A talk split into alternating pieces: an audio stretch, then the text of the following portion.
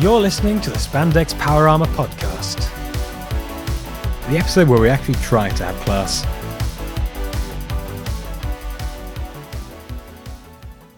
Hello, everyone, and welcome back to Spandex Power Armor. I'm Carmen Ranger, and with me, as always, is Hypnopotamus Rex. Say hi, Rex. Ohio. Weeaboo. Hey. Well, this uh, this week's episode is going to be uh, mildly different in that we're not going to be quite as irreverent, tasteless, devoid of any real talent, because uh, it's going to be a uh, it's going to be a memorial. Well, not memorial, but more like a um, tribute episode, I guess. Since um, Haruo Nakajima recently passed away, uh, we decided now would be a, a great opportunity to look back on not just Nakajima, but uh, the main figures that contributed to the success of the original Godzilla character and film and the general legacy that they left behind. It's serious time. Oh boy, yeah, we're, uh, we're getting into serious territory here, boys. And so, before we encounter this great monster from 20,000 miles beneath the sea, we'd like to remind you this podcast is sponsored by TokyoToyStore.com. Please check them out. They've even got DVDs now. I've seen Yes. a couple of copies of Zyuranger floating about on the site. Mm-hmm. Hopefully, we'll get uh, more more sets of the uh, subsequent series. Yes, it seems that the shop themselves are getting a bit more. Oh, what's that word that's been escaping me the fa- for the past few weeks? Um, ambitious. ambitious. They're getting Hey. more ambitious. They're getting more imports in. You can see they're even getting some of the US imports. Aye, aye. And eventually they're going to be doing things like nicking stuff from Toei lots or stealing posters from Power Rangers conventions. And they'll be uh, they'll be locked in the uh, the private island of Toei and never let go, much like North Korea. So you get for stealing posters. Don't you do it? And the moral of the story is thieves never prosper, but capitalists do. So please check out Tokyo Toy Store. So how does that work in with China then? Because they're both. So, um, as we said in the intro, this is going to be a uh, more like a like a retrospective of the um, the five men who kind of contributed to what Godzilla is today. And well, yeah, it seems like an appropriate place to start with um, Hiro Nakajima, the uh, the man inside the suit. If you're a fan of early Godzilla, as I'm sure, and I would hope most of you are, uh, you'll be familiar with Haruo Nakajima in uh, performance, if not in name. He was very much the uh, the suit actor. He uh, helped uh, pioneer much, well, pretty much all modern techniques that we use today that don't involve CGI or anything like that. He was very much uh, Toho's guinea pig. You know, they uh, decided the best way to do it would be a horrible rubber suit. Let's shove a bloke in there. Oi, Nakajima, in, in you get, lad. Hey, Harry, hop in. Get in, loser. We're making another movie. And I think he still bore the scars the whole way around, bless him. Oh yes, uh, it's it was a, a point of pride, I think, for the uh, for Nakajima that he wouldn't let people know when he got injured because he liked to cultivate this um, reputation of being invincible, which would also mean that he was indispensable. Ah, like kayfabe in wrestling. So- Gotta stick with it. Even though he had um, lasting injuries, uh, he, you know, he'd pass out regularly. Uh, in Varan, they set off explosives underneath his uh, his giblets, and they never healed properly, apparently. Always fear an old man in a profession where they always die young. And this man was, for the most part, Showa Godzilla. If you watch some of the earlier Showa Godzilla films, he was the man in the Godzilla suit. It's just strange to think that he was the same guy in all of them. Well, it wasn't uh, just him. He did have uh, an assistant with him, but no, you'd be forgiven for. Uh, well, most people would be forgiven for not knowing that. Katsumi Tezuka, a former baseball player, actually um, was brought in to play Godzilla as well, though Nakajima um, maintained that he wasn't up to playing Godzilla and was more his assistant. But he did uh, play Anguirus and uh, some other kaiju later on down the Oh, line. right. Do you think Nakajima was getting a bit tired of being typecast? He's like, oh, I've got to be the monster again. Why can't Oh. I be the love interest? Well, yeah, Godzilla just really needs someone to love him. yeah. No, actually, um, Nakajima was uh, very content uh, with his lot. Um, Toho had a policy of keeping the identities of suit actors secret at the time, so as not to detract from the character. And Nakajima was perfectly happy with this. Uh, it was his uh, opinion that he wasn't the star; it was uh, it was the monster he was portraying. Which uh, fair enough. pretty interesting, actually. You know um, Akira Takarada? Oh, he played yes. Ogata and a bunch of other characters in the Godzilla series. Uh, he was actually 20 when he uh, was when he was brought onto Godzilla. Wow, just a kid. I mean, a, a lot of the uh, the actors there were uh, f- were fairly young, but uh, when Takarada came onto the set, he introduced himself as uh, as the star of the movie, And uh, apparently, someone called out that he wasn't a star, Godzilla was, which uh, rather humbled him, apparently. Oh, wow. Yeah, so I mean, that seems to have been a, a uh, kind of recurring opinion of a lot of people who worked on there that Godzilla and the monsters were stars. Imagine if they did that with Star Wars, like Chewbacca himself. Well, they did do uh, for the in the credits for the um, uh, the holiday special. It was um, and introducing or and featuring R two D two, Ah, yes. Even though he had a little uh, little little man inside. We don't talk about the dwarf. Oh, R2D2 actually devours the dwarf, just digests it to power itself, but that's a completely different story. Back to Godzilla. Nakajima was very well uh, regarded and well respected at Toho, and he felt that this was a nice, um, I suppose, compromise is the closest word I'm thinking of between you know not having fame. He was well regarded in the company. A lot of people liked the characters. He was happy with that kind of arrangement, and that's actually very respectable. You know, you can, uh, you've seen V for Vendetta, right, Rex? Oh, yes, definitely. Uh, Hugo Weaving was chosen because he was the only actor uh, that people put forward to play V who didn't want to, he wasn't insisting on having his face shown. That was that's actually a bit egotistical, actually, for the actors who were like, "No, I've got to be. It's got to be my face." Yeah, pretty arrogant if you ask me. So it's nice that someone like Nakajima existed who, I suppose, understood the uh, the importance of the character he played. Oh, yes. And the thing is, with suit actors, they learn that they can convey so much emotion simply by moving around their arms and legs. Oh, Of absolutely. a bit of puppetry in the head. Oh well, the body language is amazing. originally it was all. I mean, there was no kind of um, there was no radio control for like the eyes or anything like that. It was all done by Nakajima. Oh, how how on earth did he control it? Well, I think they had like a little pulley thing connected to his chin, so when he opened his mouth, Godzilla would open his. I have no idea how they did the eyes, though, but it was all wires and things like that. Oh, crikey! I was watching a, uh, a video that's kind of been circulating in the community now that um, after his passing um, of the last time he actually donned a Godzilla suit. It was a uh, I think it was a promotional event for uh, one of the either one of the later Showa movies or one of the earlier um, Heisei movies. And uh, I was I was noticing a lot of the uh, little idiosyncrasies of Nakajima's performance that you don't really get in Godzilla anymore. You, know what I mean? Like um, oh, yes. the way he moves his arms, the way he raises, the way he kind of leans back and that kind of thing. Like Godzilla still does lean back, like we see him lean back in Final Wars, but it's it's just something different. And that sort of boxer's pose style thing he takes during fights. Yeah. It's just something very human about it. Oh yeah, it's um, which is interesting because um, and this kind of feeds into uh, like the weird character development of Godzilla. To begin with, Nakajima, uh, when he was portraying the original Godzilla, was quite happy that the uh, the suit was so restrictive because it forced him to be to move in a way that a human wouldn't move. Yes. And uh, but as the series progressed, and I suppose Godzilla's changed since um, the original Godzilla is not the one we see in Raids Again. Um, they get a little bit more anthropomorphic with their uh, performance. Yes, I think that actually lends better to the progression of Showa. As things became less serious, you needed Godzilla as a sort of hero. Yeah. And you can't really have a hero who just moves in a very sort of stiff, Menacing, I'd say, lumbering, yes, lumbering. lumbering sort of thing. You've got to have something that is a bit more maneuverable. That's probably why it worked to their advantage. Hmm. If, if I were to be a, a, a huge ponce for a second, I would uh, suggest perhaps that Godzilla's evolution would um, maybe uh, play into how uh, nukes kind of became steadily less scary. You know, as um, as more countries adopted nuclear power, that kind of thing, it became less a looming threat and more a fact of life. Oh, definitely. As long as you don't tell North Korea.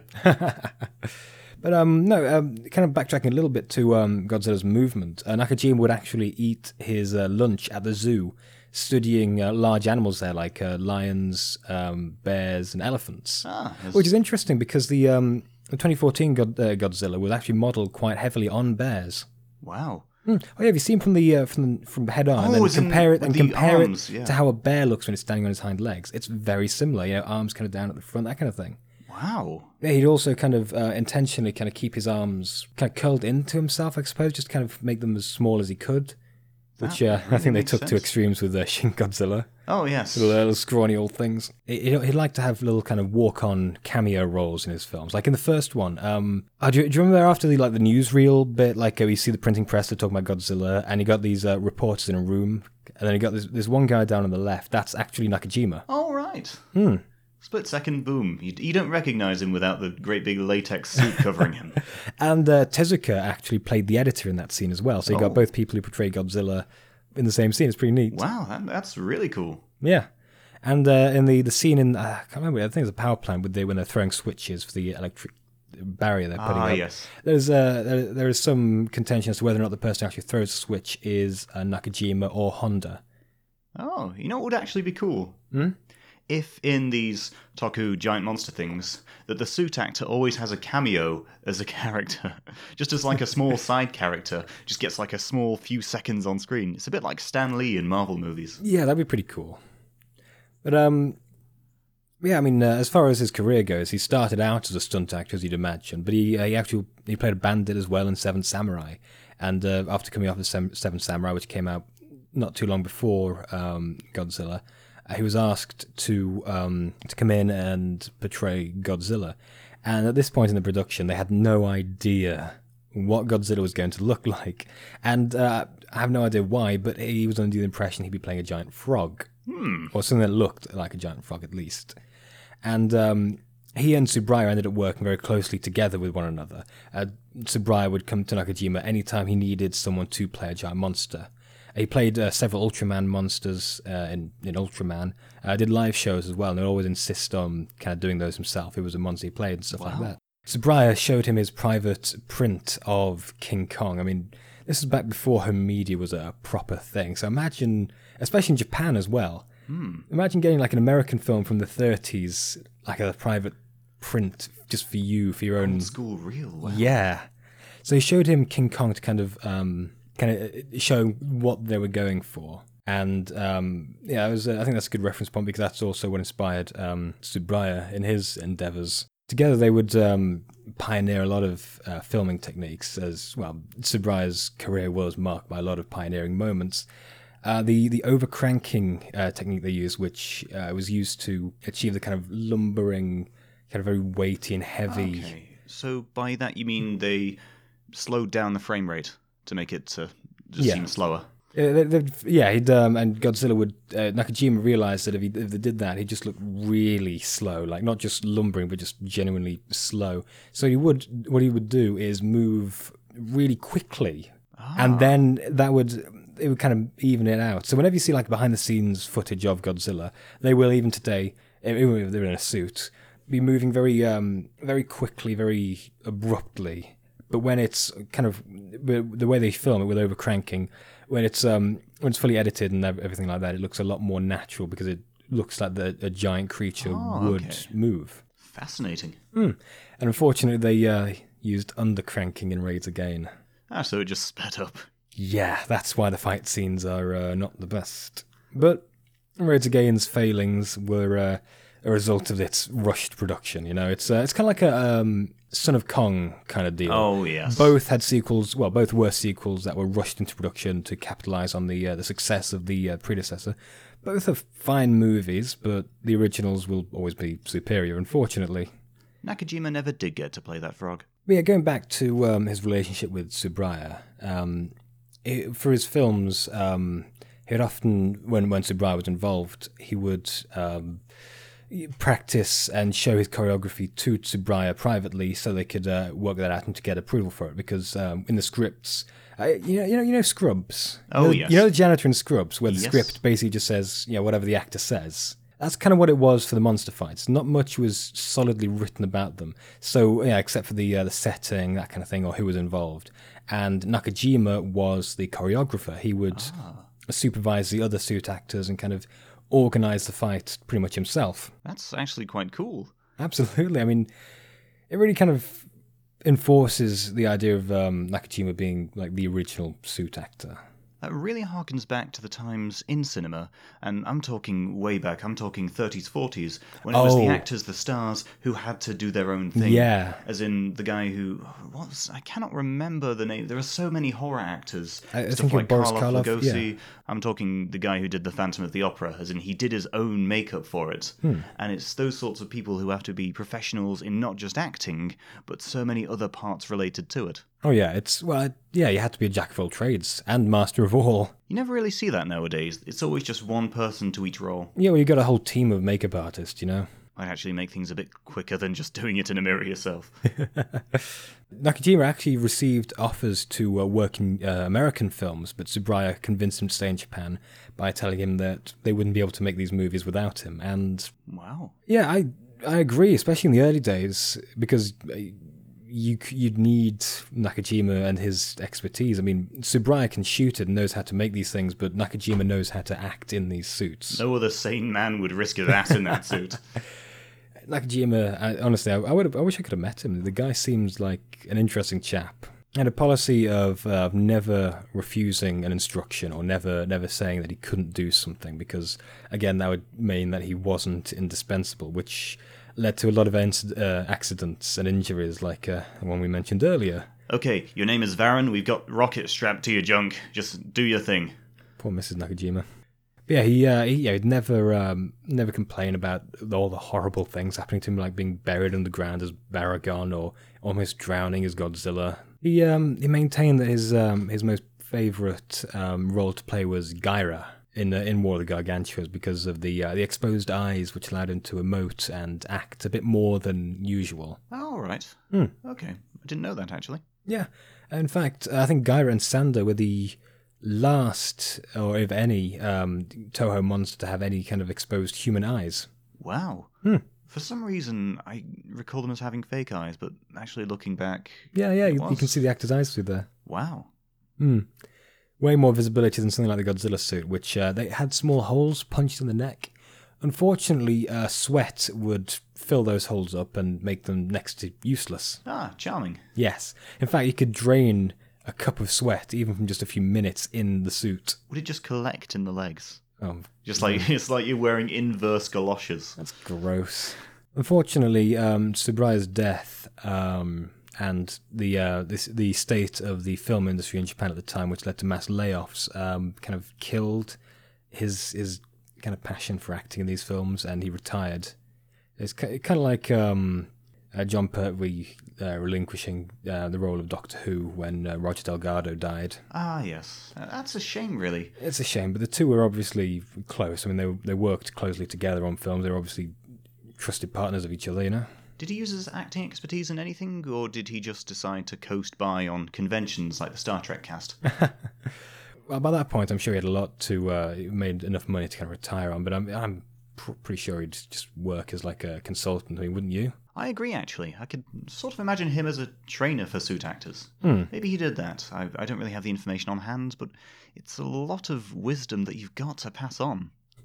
It's not like he didn't do uh, conventions. He went to G Fest a lot, apparently. I, I've seen a lot. Uh, Matt Frank posted a bunch of pictures of um, different times he'd met Nakajima, which oh, is wow. yeah, really sweet.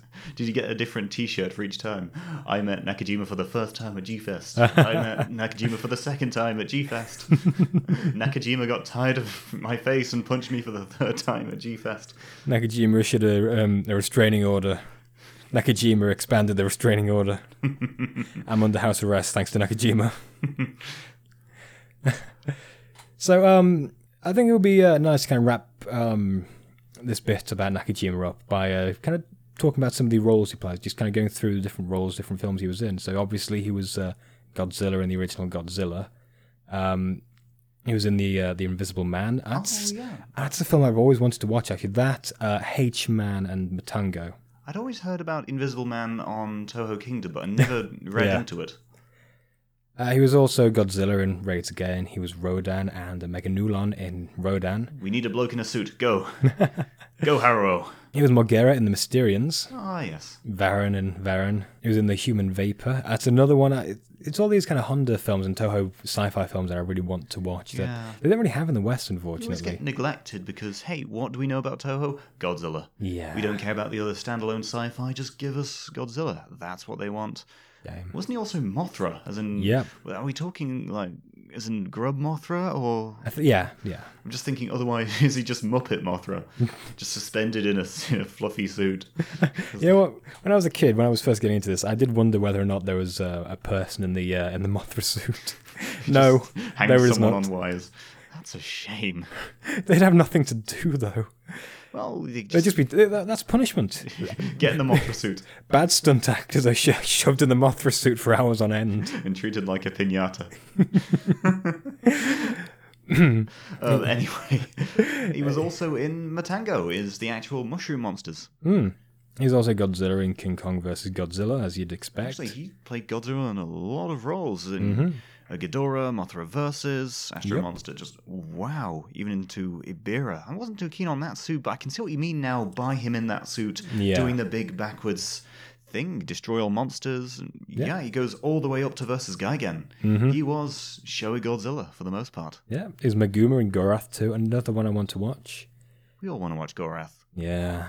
He was also in Latitude Zero as the Griffin, uh, giant rat and bat person. Is that like uh, like the evil version of bird person with Rick and Morty? We can only pray. What was Um, Latitude Zero anyway? person. Oh, La- Latitude Zero is like a, there was like this whole evil scientist thing. Black Griffin was, I think, it was like the brain of a person in a like a, a cobbled together um, thing from a, a lion and a, an eagle. All right. Weird I, stuff. I only vaguely remember the title again from briefly browsing Toho Kingdom Hmm. during those formative years. And he was also in Space Amoeba as Gazora and Ganymedes. Ganymedes, Ganymede. I've never seen Space Me, but I have no idea. This is an issue with some of these films. Uh, Yeah, yeah. because yeah, if you've not seen the film and if you haven't got access to the film, you've got no clue how to pronounce the goddamn names. You've just got how they're written. Yeah, well, just say it as it is. It's Yeah. Squiddy Bloke and Turtley Bloke. And he also appeared on Ultra Q as Gomess and Pagos. Pagos? Pagos? I'm going to go with Pagos. And Ultraman as. Oh, wow, Neronga. Oh, Gabora. Yep. That's well, quite cool. Gabora. Yeah. Jiras and. Makes sense. Yeah. It all just goes back on itself, doesn't it? Yeah. And he played uh, Ki- Kila, Ki- Kiala, Kila, Kila. I don't know. Yeah. Do you think that he'd actually been in that uh, Jiras suit before? He's just like, hang on, this feels familiar. Oh yeah, I think. Oh no, it was, it was that was coupled together from two suits. Ah, right. Um, I think the head, yeah, head was from one, uh, body was from another one. Can't remember which, but yeah, he'd definitely been in those two suits before. Okay. He's also uh, Utom in Ultra Seven and G- Gyra in He of the Sun. What is He of the Sun? I actually have never heard of He of the Sun. And according to the internet, there is no record of it either. Maybe it's the secret to immortality Apparently, it's just a drama show produced by Toho. involving kaiju. Certainly seems that way. That makes uh, that makes for the best drama. So next up, we're uh, we're talking about Ishiro Honda, the director of Godzilla and uh, co-writer as well, um, for, for the screenplay at least. Uh, he was uh, wasn't the first choice for directing it. Apparently, the uh, the original director was going to be Senkichi Taniguchi, who was um, the the the reason Godzilla was made partially is because there was a, a big gap in Toho's release schedule for that year. All right. Uh, Tomoyuki Tanaka, the uh, the producer, actually uh, had a project of his that he was working on with an Indonesian company go belly up because, um, Right. yeah, for one reason or another, because they were, they were trying to mend bridges with uh, with Indonesia because they were they were assholes to them in the war. Yeah, I think with Japan, it's like, don't mention the war. Don't mention the war. Don't mention Nanking. We're on holiday. But um, uh, when that went belly up, they um, had a massive gap because um, the film was going to be a huge um, thing for them. So they decided, well, we need something equally big. So, um, well, when uh, when Taniguchi left, they got Honda on, and honestly, I think that was the uh, the best choice because Honda really. Um, I, I'm kind of at a loss at how to, how to um, fully express how big of an impact Honda had on the film. He's your husbando. That's how to explain it. Yeah. Yeah. but no, um, Honda. And actually, no, I'm actually kind of having a hard time expressing it. Uh, Honda was a very good director. He was. That's not a good way of saying it. He was good. Boom. Podcast over. M- movie good, explosions, make happy, yay. Feel bad now, dead. But Sarah good Sauer director. dead, make sad, Godzilla dead, feel mixed feelings. We should do we should do a movie review podcast where we talk like cavemen the whole time. Just movie reviews. well, look out for that one, kids. Yeah, he was absolutely integral to the success of it. Uh, without him, you wouldn't have such good acting, you wouldn't have such good drama in it either, and and drama that was so relevant to uh, the plot. Uh, he was uh, he was in World War Two. He was apparently drafted three times. Crikey. Imagine his luck. He was also a prisoner of war until the end of the war, and uh, he heard about uh, Hiroshima and Nagasaki actually um, while he was in captivity. That's got to be sobering as hell. Not as sobering as uh, when they when he and the other prisoners of war went to see what happened, and that apparently left a massive mark on him, as you would imagine it would, which you can really see in Godzilla. You know, you got those the scene just after um, Godzilla's first rampage across Tokyo. You know, when it looks just like some of those pictures you have of, of um, Hiroshima and Nagasaki. It's Wow, Yeah. it's great that it, the director was someone who'd been through that, mm, seen that. My God, as in, I can't actually describe how significant that has to be yeah, to help shape a person's way of directing something like this. They've got to show the nightmare that it had caused. absolutely, and that actually uh, worked in the film's um, disservice. Actually, uh, it was panned by a lot of critics and was not a uh, not the biggest success. It was Really? successful. In, yeah, yeah. Um, critics um, just absolutely hated it. Uh, they they must have thought he was being really tasteless about. Yeah, they thought he was being exploitative and that kind of thing. Even though everyone on board were trying to be as tasteful as possible, and the whole message of it was meant to be. Um, you know, anti-nuclear armament, yeah, pro-disarmament, that kind of thing. Yeah, I can sort of understand because remember all the movies about 9/11 that we've had, and they're always panned as being a bit too, well, not a bit pandery. So Wasn't maybe they perceived it as like that. Maybe. Yeah, it, uh, you, you can get why they said that, but it's unfortunate because it was actually a very tasteful movie.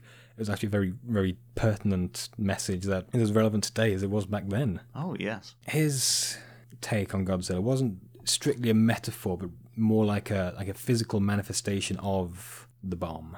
Like um, like if the bomb had legs, it would be Godzilla, that kind of thing. I can just imagine that as Nakajima's a reference. You're a bomb on legs. Go. also, you have arms. No, no, that was just what he'd say to kind of big Nakajima, you know, to get him pumped up. He'd just call him, you know, you're the bomb, you're the bomb. No, no, no, no. It's to motivate him. We've att- we've attached a bomb to your legs. Act or we eat them out. He was um, he was originally um, trained to um, direct dramas for a, for a female audience, apparently, oh. which you can see in Godzilla. There's a heavy dramatic focus in that. Oh, definitely. Especially with the whole relationship dynamic going on. Yeah, That, when I originally watched it when I was, I think, 12, 13, I'm like, what is this? I didn't expect the human drama side. I didn't expect to cry. Oh my god, the feels. right?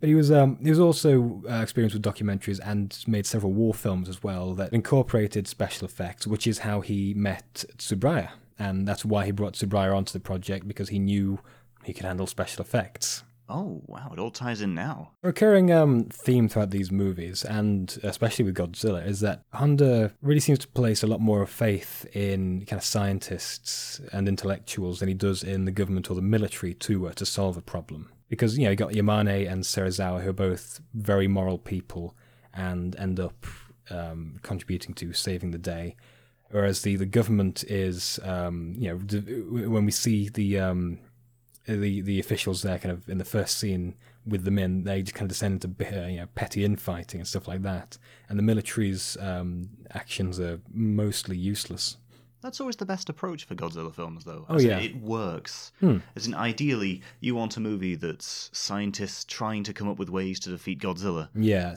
i think shin godzilla did that really well Oh, yes, they showed a lot of problems with governance, even a cheeky jab at yeah the use of the SDF. but um it yeah it's honda is a, a very very interesting filmmaker he uh I mean, the, the main characters, well, ostensibly the main characters, Emiko and Ogata, actually do disappear for 15 minutes while they're introducing the monster and everything like that. It's But he, he does have some Western influences. Like, there is a three arc structure, very roughly, in the Ah, film. yes.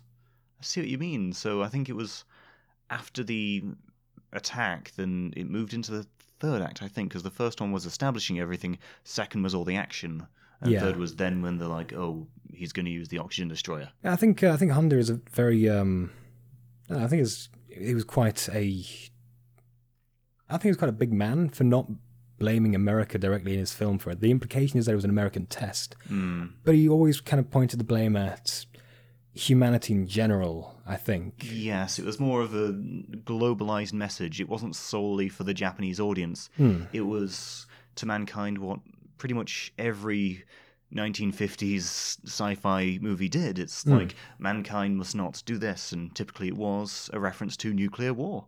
Yeah, Filmmakers wanted people to know that this was not the way to deal with things. pretty big balls on him as well to do that. Just you know, a couple of years after um, the American occupation ended. You know. Oh yeah. I mean, even if he didn't point fingers at anyone, you can tell that film would never have gotten out with the U.S. censors there. Oh, definitely. Even considering how neutral it is, it would just be considered too Oh, yeah. soon. Yeah, too, well, it wouldn't even be too because it's too soon. It'd be more because it's too subversive. It's you know kind of undermining. You having thoughts against democracy, young man? Mr. Honda. Burn those scripts. Um, no, it's Honda is also um, a very, uh, I suppose, the common parlance now is a progressive director because he would always give very prominent and very important roles to women in his films. And it's not just like a tokenistic thing either. I mean, they were always very. Um, yeah, they would. They, you know, some of them would fail, some of them would be bad. I mean, uh, Emiko, not that she was bad, but she was um, kind of jerking Sarah Serizawa around a bit. It's almost as if women are human beings with with faults and advantages, much Yeah. like men. It's mean, almost as if they they have equal personalities. Dear God. Imagine that. but yeah, it's uh, no very very impressive the time. This is 50s era Japan after all. I think social perceptions of tentacle monsters improved quicker than perceptions of women's roles and things, so it was very ahead of the times. I, I, I mentioned this to you the other day. Actually, I'd consider Honda to be like the, the thinking man's Roland Emmerich. Oh, not not just because they both directed Godzilla films, and Emmerich's was subpar to say the least, uh, but because of the way they approach uh, a movie like Godzilla, like a like take Independence Day or um, Day the Earth. No, not Day, Day After Tomorrow. If only Emmerich did a Day the Earth Stood Still version. It might be better than the one with Keanu Reeves. Oh. Anything would be better than the Keanu Reeves one. That was a weird one. But yeah, I mean, they they both feature rather large casts, but the this is where the similarities end because Honda, his character is very believable, and even if they're not fully developed, like they don't go through complex character character arcs, um, they are believable 3D people. Whereas in Emmerich ones, at best, one, two, or maybe three will be, and the rest will just be lazy stereotypes. Pretty much, yeah. I'm thinking of Independence Day. Oh, I'm thinking of all the Independence Day characters, too. And it's like, okay, you have Jeff Goldblum's. He's a scientist. That's all you can describe about him, and his incredibly Jewish companion. Um, Actually, no, they had very, two very Jewish um, people in that. That's weird because you got his dad, Oh yeah. And then he got his uh, his friend at the beginning. I gotta call my lawyer. Gotta call my lawyer. And then there's Pilot Man, and oh no no, he has two personality traits. He's Pilot Man and Family Man. But that's what you get when you Will Smith. It's so complex. Hmm. It's like I'm a pilot man, but I'm also a family man. I want to be an astronaut. That's my character. Pretty much, yeah. I can't do Will Smith. I think Please- the most complex character in that film was the dog. And People just cheered when he jumped away from the fireball. God bless you, Boomer. That's the only thing you cared about, people. You see what I mean with uh, Honda being the thinking man's Emmerich? Definitely. You see, weeaboos, I, I, I'm like you. D- don't hate me anymore. Uh, Yeah, to kind of basically wrap up my uh, my thoughts on Honda, I I consider him to be one of the most integral pieces of Godzilla's beginnings. You know, because it is it is one piece that you could not take it away, and it'd be a similar movie. You know. Definitely. I think it was his idea that helped shape it into the statement that it is. Mm, it, it's his um, directing style as well, like especially with the story and the the way it developed with the humans as well. Um, honestly, I'd say he's one of the most important directors of all time. I'd say. I mean, there are very few that can that I would put on the same pedestal as him. You know, you've got um, George Romero with Night of the Living Dead and Dawn of the Dead. You got uh, George Lucas with the Star Wars trilogy. Steven Spielberg with things like E.T. and Close Encounters um, uh, Quentin Tarantino as well with things like Pulp Fiction. I'd say that these are all very much a similar caliber of director with what they've produced and how uh, unique their films can be. But more importantly, which one would win in a fight? Uh, Tarantino. Yes. But it's, it's quite nice that um, when when uh, when Honda retired, he worked as a um, as like an assistant director to his good friend Akira Kurosawa, which is um, I think it's kind of sweet, you know. Kurosawa always um, said that he wished he could have made a Godzilla movie.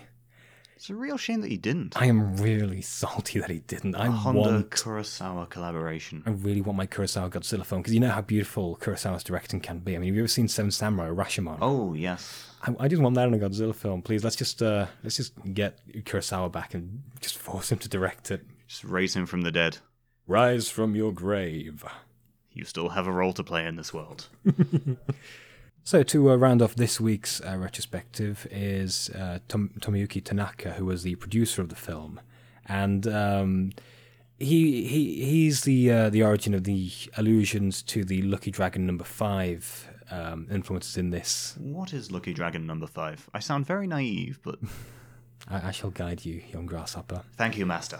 Uh, the Lucky Gra- say Lucky Grasshopper. Lucky Dragon number five is a uh, very ironic name for the incident. Uh, the Lucky Dragon number five was a, a, a fishing ship, a tuna fishing ch- uh, ship, and it was very close to the uh, nuclear tests at Bikini uh, Atoll. You can uh, you can see where this is going. Oh, The uh, the fishermen were exposed to horrible amounts of radiation. Uh, several died of leukemia afterwards, Oh, and wi- this led to a huge um, kind of tuna scare in Japan at the time. People were too afraid to eat tuna because oh, oh God, you're gonna have mutant tuna. It's gonna give us cancer. And this took place just uh, a few months before Godzilla came out. And um, Tanaka said that uh, that's where it came from. He was uh, he was coming back from um, Indonesia, and he was looking out over the ocean, and he kind of remembered Lucky Dragon number five oh, and he thought to himself, what if that kind of thing woke a monster up?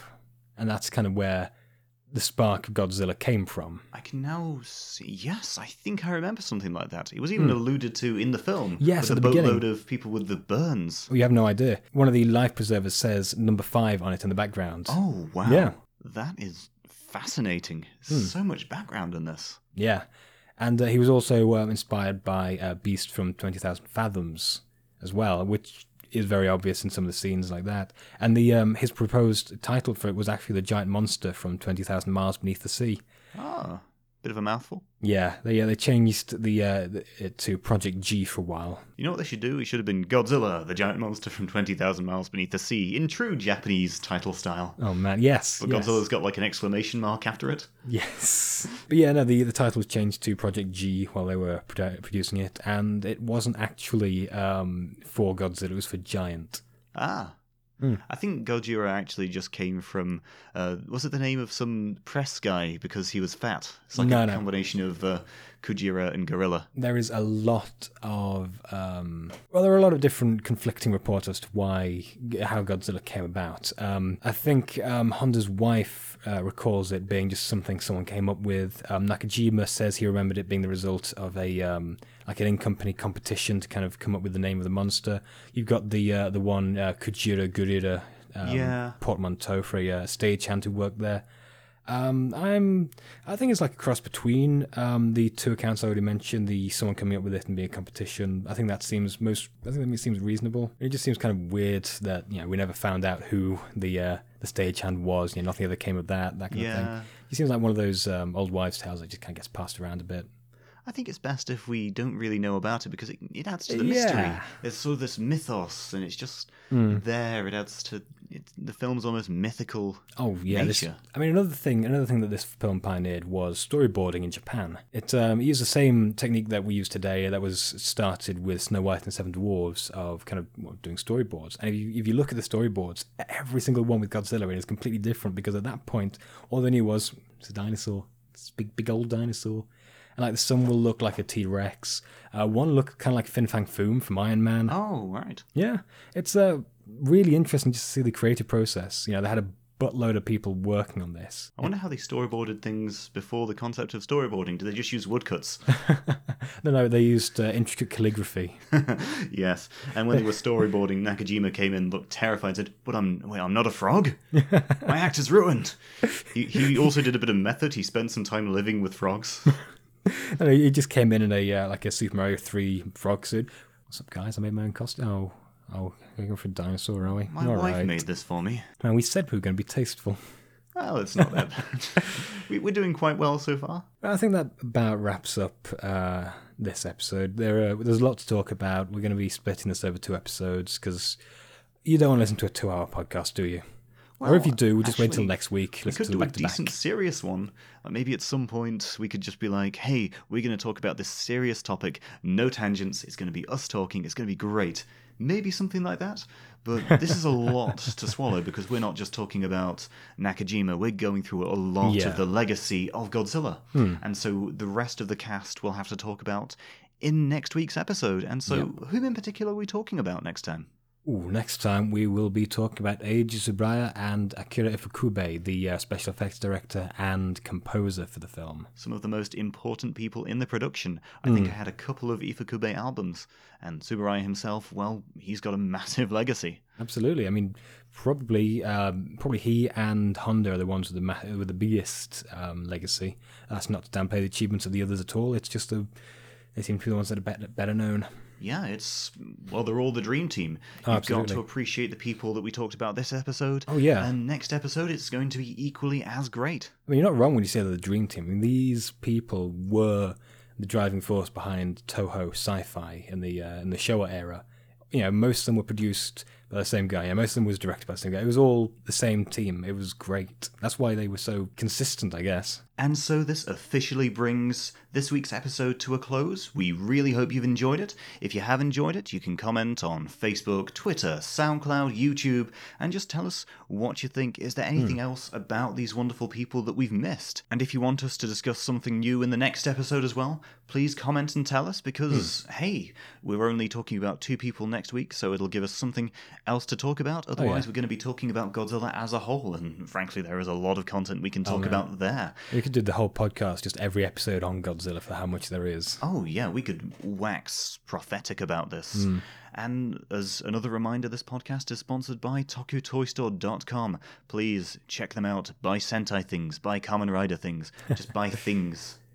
But you like your Power Rangers, right? I know it's completely unrelated to the metaphor for the horrors of nuclear war, but Hey. buy Power Rangers toys. They're pretty cool. Swear to God, I've just been too serious this episode. Yeah, weird, isn't it? I mean, uh, I'm not used to being so dry. I've got to get the silly back. I've, got to get the silly back. What am I doing? I'm, I'm going to have to post Sentai memes. Mm, well, I've got a clown costume I'm going to get back into, you know, just kind of get myself back into, you know, being a, a fun, silly guy, you know. It's 2017. You go in public with a clown costume. You're No, no. getting arrested. Well, I mean, look, uh, look, you're the only one I really trust with this. You know, you know my uh, my thing with uh, wearing a clown costume. You sexually identify as a clown. yeah, I mean, it just makes me feel good about myself, you It's know. no problem, Bobo. Wait, the mic. Thank you. Wait, what? The mic's still on. Mic- oh, bo- okay, um, you did not hear any of that. This is Rex signing off. Stay fabulous. Don't look at my cupboard. Don't look at my cupboard. Don't look at my cupboard.